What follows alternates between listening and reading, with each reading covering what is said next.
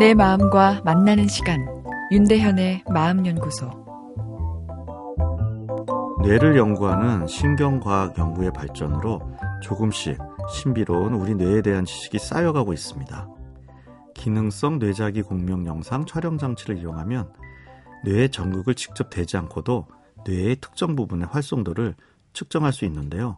그래서 초기 연구는 인간의 특정 기능이 어느 뇌의 영역인가 확인하는 노력이 많았습니다. 그런데 연구하다 보니까 뇌의 특정 영역이 특정 기능을 담당한다기보다는 여러 영역이 네트워크를 이루어서 기능한다 이렇게 생각하고 있는데요.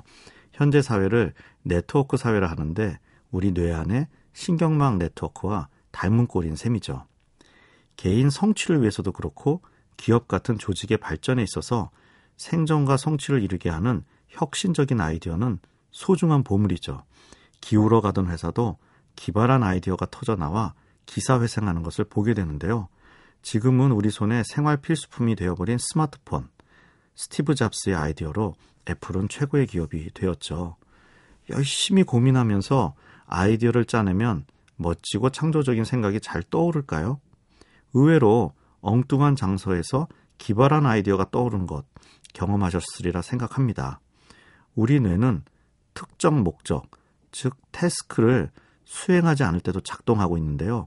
이를 담당하는 신경 네트워크를 목적 수행과 상관없다는 뜻으로 태스크 네거티브 네트워크라 부릅니다.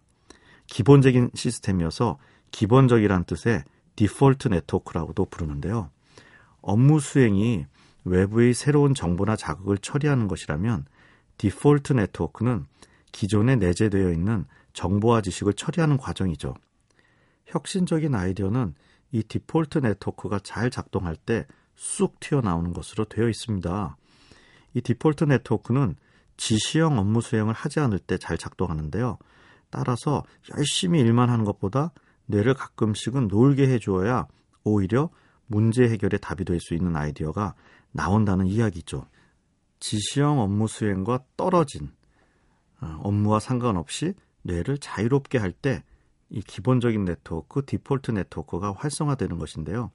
디폴트 네트워크가 잘 활성화되면 마치 내가 다른 장소, 다른 시간, 그리고 다른 사람의 뇌 안에 있는 느낌이 들고 더 나아가 다른 세상에 존재하는 느낌마저 들 수 있습니다. 물끄러미 창밖 경치를보다 기차에 내렸을 때 여기 자주 왔던 곳인데 왜 이렇게 낯설게 느껴지지 않은 경험 해보셨는지요? 디폴트 네트워크가 활성화된 현상이죠. 이것을 초월성 경험, 영어로 트랜선던스 이렇게 부르는데요. 글쎄 옛말로 돛 닦는 거와 비슷한 효과라고 볼 수 있겠네요. 내일은 이 창조적인 아이디어와 관계된 디폴트 네트워크를 잘 활성화하는 방법에 대해 생각해 보겠습니다. 윤대현의 마음연구소, 지금까지 정신건강의학과 전문의 윤대현이었습니다.